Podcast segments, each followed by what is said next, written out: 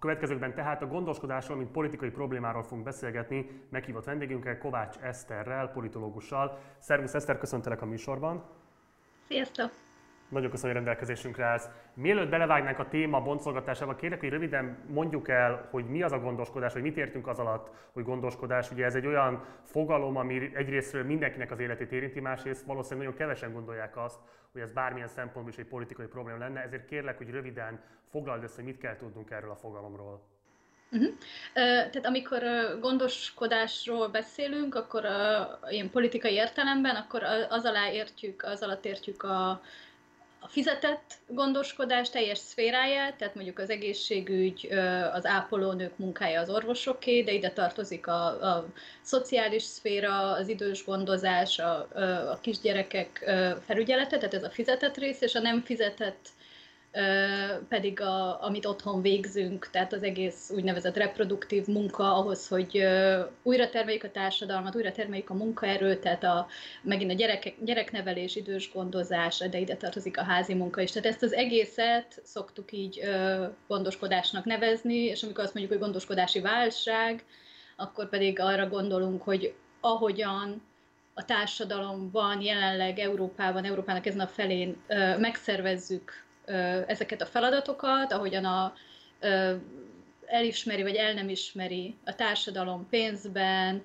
milyen munkakörülmények állnak rendelkezésre, hogyan lehet összeegyeztetni a gondoskodási szükségleteket a fizetett munkával és az élet egyéb területeivel, hogy ez nem fenntartható, és ezért egy válság, tehát hogy így másrészt pedig azért, mert hogy nagy részt a nők vállán van, és ilyen szempontból is igazságtalan, hogy van egy, ennek egy hatalmas terhe, ami aránytalanul ö, oszlik meg.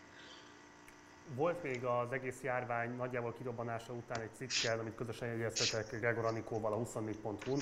Ezt egyébként belinkeljük ide a videó alá, tehát bárki elolvashatja, hogy eddig még nem tette volna meg. Ebben alapvetően azt elemeztétek, hogy a már meglévő gondoskodási válságot hogyan erősíti fel a járvány. Ugye az azóta eltelt időben hallhattuk azt, hogy a kormányzat milyen válságkezelési intézkedésekkel próbálkozik. Kifejezetten a gondoskodás területén viszont nem nagyon hallottunk tőlük semmilyen konkrét bejelentést. Először kérlek arra, hogy azonosítsuk be, hogy mik azok a legfontosabb válságtünetek, amelyeket most a járvány, illetve a nyomában járó gazdasági visszaesés nagyon felerősít, mik ezek, amikről tudnunk érdemes, és hogyan látod a kormányzat, milyen irányba próbál haladni, hogy esetlegesen ezeket felismerje, beazonosítsa, és megpróbálja, hát nem is kezelni, de legalábbis enyhíteni ezeknek a következményeit.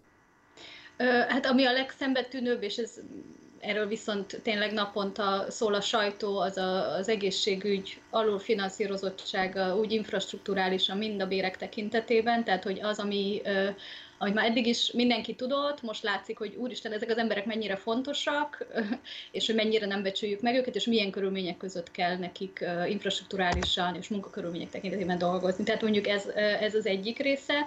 A másik része, amit kiemelnék talán, az a, ezzel összefüggésben a munkaerőhiány és az elvándorlás, és ezt mondom az egészségügyre is, és a szociális szférára, tehát effektíve azok, akik gondoskodnak és pénzért gondoskodnak, abból kevés van. Tehát, hogy, így a, hogy, hogy mekkora orvoshiány, ápolónő hiány, de idős gondozó hiány ö, ö, is van Magyarországon, tehát egyszerűen ö, most, hogy megnőtt a gondoskodási szükséglet hirtelen, lát, sokkal kevesebb emberre lehet így ö, ö, visszanyúlni, pláne, hogy a 65 vagy 60 felettiek ki is esnek. Tehát mindig mondják, hogy még önkéntesek se jöjjenek meg, tehát hogy azok, akik most értelemszerűen veszélyeztetettebbek. Tehát, hogy, hogy itt van ez a része, hogy elvándoroltak már Nyugat-Európába, illetve látszik az a része is, hogy ami nem volt meg infrastruktúrában, tehát a gyerekgondozás és az idős gondozásnak a hiányosságai, bölcsödei férőhelyek, idős otthonok férőhelyei, házi segítségnyújtás, tehát azoknak, akik otthon gondoznak, vagy otthon valami fajta segítségre szorulnak, az, a, van is egyszerűen emberhiány, pénzhiány, és az most így, így visszaüt.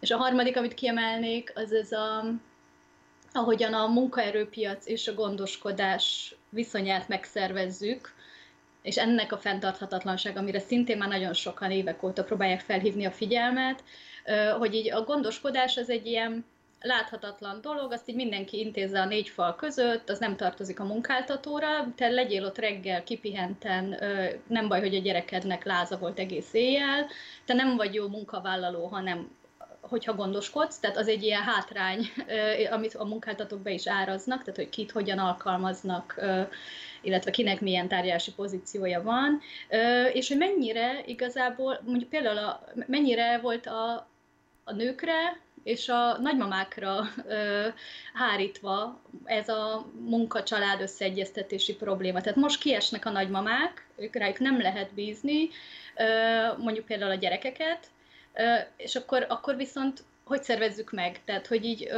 ez is ilyen volt, vagy például az, hogy ugye az iskolák kiestek, ahol a gyerekek vannak napközben. Most akinek van lehetősége a távmunkába dolgozni, az egyszerre kell, hogy dolgozzon és a gyerekeit segítse ebben a, munkában. Hát, és az, hogy mondjuk azok, akik ilyen szendvics helyzetben vannak, tehát idősről is gondoskodnak, meg gyerekről, akik eddig se kaptak támogatást, vagy az egyedülálló szülők, ami 500 ezer körülbelül Magyarországon, tehát ezek nem kicsi számok, itt mindegyik csoport ilyen több százezeres, aki idős gondoz, aki ö, ö, egyedülálló szülő, tehát hogy egyszerűen az, hogy ezt társadalmiak hogy szerveztük meg, illetve nem szerveztük meg, vagy ez nem tekintette politikai kérdésnek a politika, nem gondolt, hogy az államnak ebben részt kell vállalnia, az most itt így hirtelen kiütközik, hogy még nagyobb nyomás van a családokon, egyéneken, nőkön.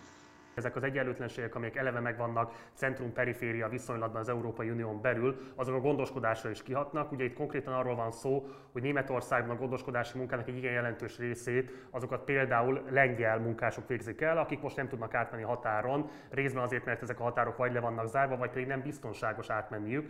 Ráadásul ugye egyéb problémák is övezik az ő foglalkoztatásukat, hiszen a legtöbben nem bejelentett munkaerőként vannak jelen, hanem szürke vagy a fekete foglalkoztatásban kell ellátniuk ezt a munkát munkát, és ugye a riporter, mint hogyha nem nagyon lenne tudatában ezeknek a társadalmi egyenlőtlenségeknek, meglehetősen arrogánsan hárítja át ezt az egész problémát a lengyel társadalomra, mondván azt, hogy itt pont a szolidaritást kéne gyakorolni, és azzal, hogy ők nem jönnek el és ápolják a német embereket, azzal ők megtagadják ezt a közös szolidaritást.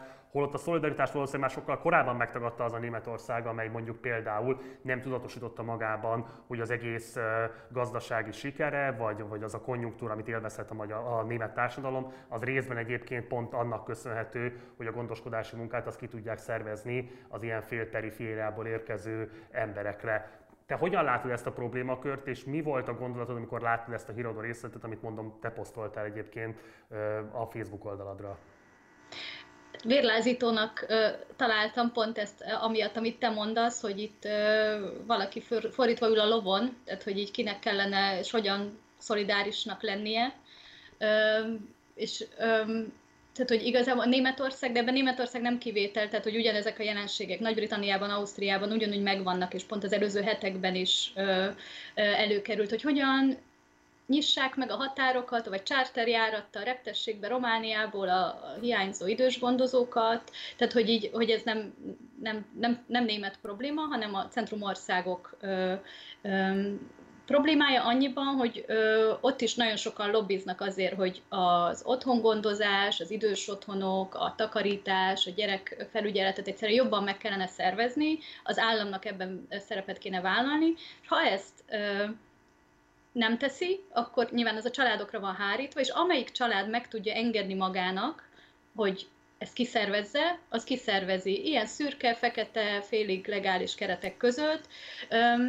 Tehát nem, körülbelül három és fél millió ember, idős ember szorul ellátásra Németországban, tehát akinek effektíve naponta, akiről naponta kell gondoskodni, abból 500 ezer az, akiről kelet-európai. Tehát így ezek, a, ezek a, az arányok, szóval az, nem azt jelenti, hogy csak kelet-közép-európaiak vagy kelet-európaiak végzik, de egy nagyon nagy arány, és hogy ez így be volt így építve a rendszerbe, hogy a migránsok majd elvégzik rosszabb munkakörülmények között, szerződések nélkül, stb. És nyilván ennek van ez a kizsákmányolás része, de van az a része is, hogy ami pedig a kibocsátó országoknak a tolóhatása, úgymond, vagy hogy ki, kilöki őket oda, hogy azért ott még mindig jobbak a munkakörülmények, még mindig tudnak pénzt félretenni. Egyébként én érintettekkel beszélve az is kiderül, hogy sokan bántalmazó kapcsolatból, vagy tehát nagyon rossz körülmények közül mennek ki, egyébként nem csak Lengyelországban, de például Magyarországról is Ausztriába vagy Németországba. Tehát, hogy az itteni nagyon, az itteni nagyon rossz egészségügy és az itteni nagyon rossz mondjuk idős gondozási körülmények, vagy a szegénység, vagy a bántalmazó kapcsolatuk is tolja ki őket. De ezt a, a, a centrum országai meg kihasználják. Tehát, hogy konkrétan mondjuk Bosznia-Hercegovinában és Szerbiában aktívan rekrutál a német állam az egészségügyi dolgozókat. Tehát, hogy jöjjenek ki ö, ö, ide dolgozni, és hát ezt letagadják általában. Például a német egészségügyi miniszter mondta ezt nemrégiben, hogy hát ez szabad döntés. Ö, ők nem nem rekrutálnak, és különben is, ha, ha úgy érzi a szerb munkavállaló, hogy neki jobb Németország, akkor hadd menjen oda. Csak ugye ez a, ez a kibocsát országokban is egy hatalmas hiányt kelt, ami nem azt jelenti, hogy zárjuk le a határokat, és ne lehessen kimenni, csak hogy ez így egyszerre árulkodik arról, hogy a centrum mire építette a saját gondoskodási ö, rendszerét, illetve az, hogy a, a periféria, félperiféria országaiban milyen rettentes munkakörülmények, pénzek, megélhetési viszonyok vannak, hogy az emberek belemennek inkább szerződés nélkül 0-24-ben, egy ilyen sokkal, tehát egy csomó szempontból kiszolgáltatott helyzetben, mert az még mindig jobb, mint ami itthon van.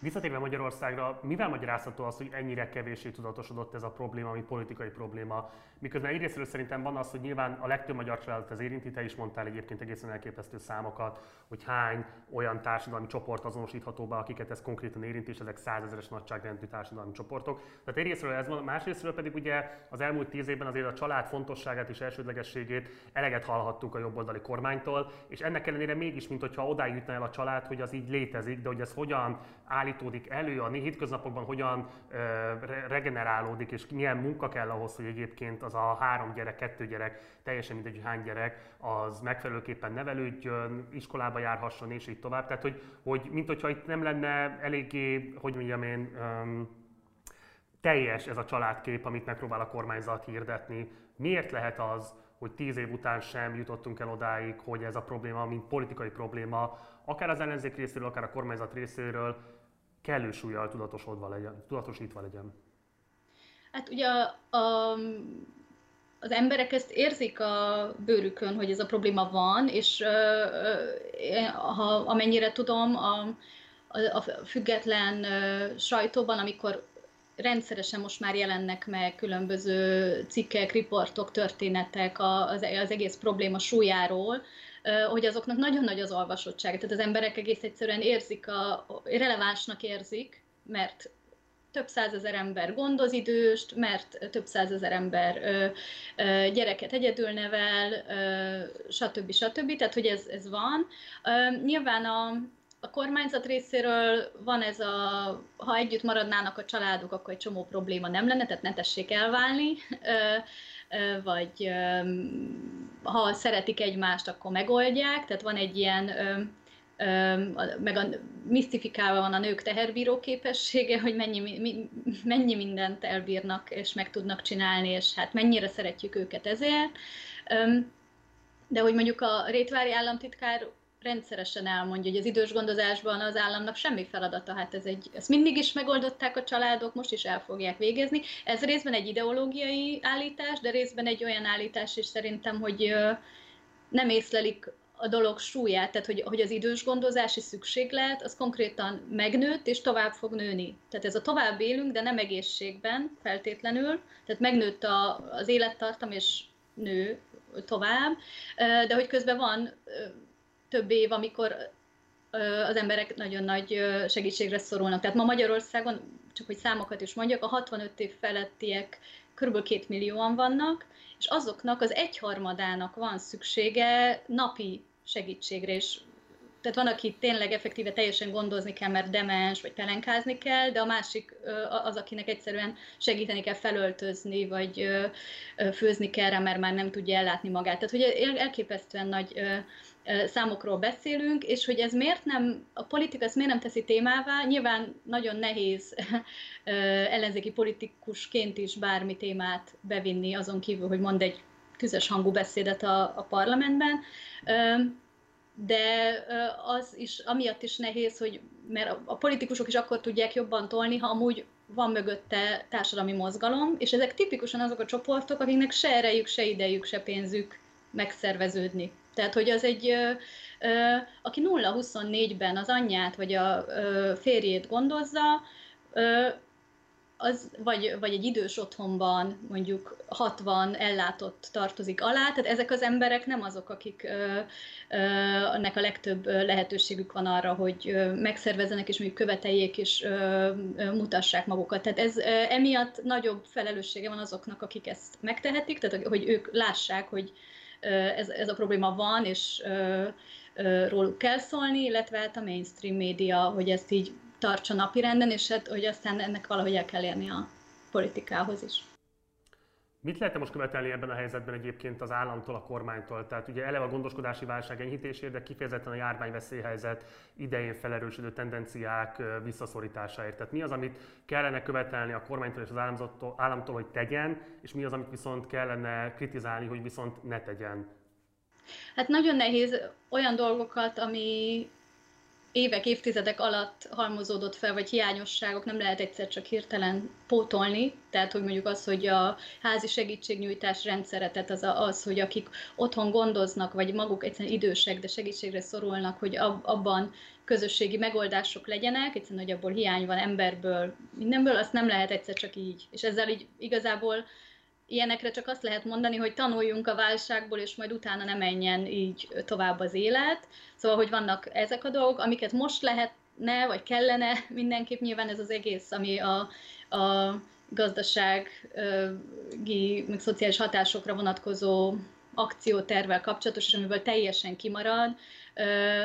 A, a tehát hogy azokon túl, hogy mondjuk a munkanélküliséggel mi lesz meg a munkanélküliekkel, vagy a szegény emberekkel, akik így valahogy véletlenül mindig kipotyognak a, a látóteréből a, a kormányzatnak, de hogy mondjuk a családi pótlékot 12 éve nem emelték, tehát úgy el, el, el van inflálódva az a 27-8 ezer forintos összeg, hogy ez, ez semmi, vagy az ápolási díj azoknak, akik idős hozzátartozót gondoznak. Ugye a kormány nagyon büszke volt arra, hogy egy éve megemelte ezt azoknak, akik fogyatékos gyereket gondoznak otthon, tehát akik teljesen ki vannak esve a munkaerőpiacról.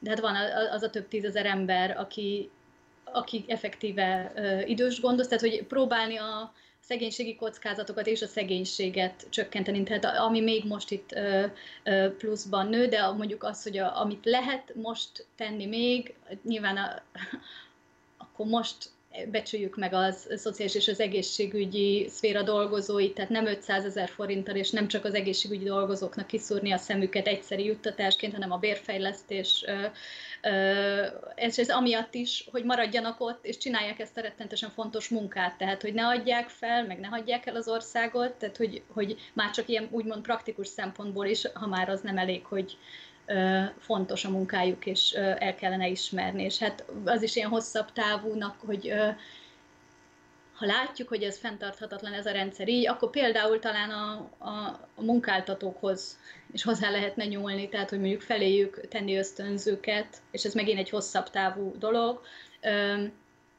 hogy hogy a gondoskodás és a fizetett munka jobban összeegyeztethető legyen nőknek és férfiaknak, tehát akik, akik valaki függő személyről, legyen az fogyatékos idős gyerek, gondoskodnak.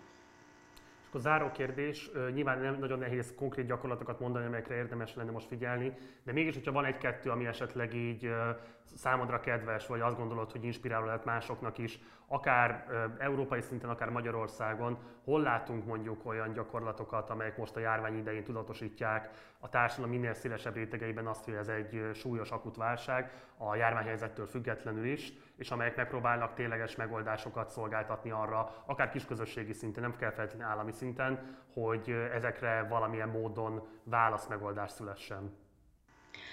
Németországban is például nagyon szeretnek az emberek este tapsolni az egészségügyi dolgozóknak, hogy elismerjék a munkájukat, és egészségügyi dolgozók mondták, hogy köszönjük szépen, ez nagyon kedves tőletek, de akkor ha lement ez a válság, akkor létszik, követeljétek velünk, és álljatok mellénk a bérharcban, és a, a, támogassátok a szakszervezetet, szavazatok olyan pártra, aki az egészségügybe beruház. Tehát, hogy így, ö, hogy beindult ez a típusú ö, beszéd róla, hogy akkor most, most akkor mind észrevettétek, akkor légy szíves társadalmilag álljunk ki. Tehát, hogy egyszerűen így a, szolidaritás követelése más lett, vagy más a relevanciája Ez nekem így szimpatikus dolog, ami mondjuk látszik, tehát ezt ott itthon nagyon jól megmutatkozik, ahogyan a az emberekből előjön a szolidáris, és a kis közösségi szinten próbálják megszervezni. Tehát ahol a,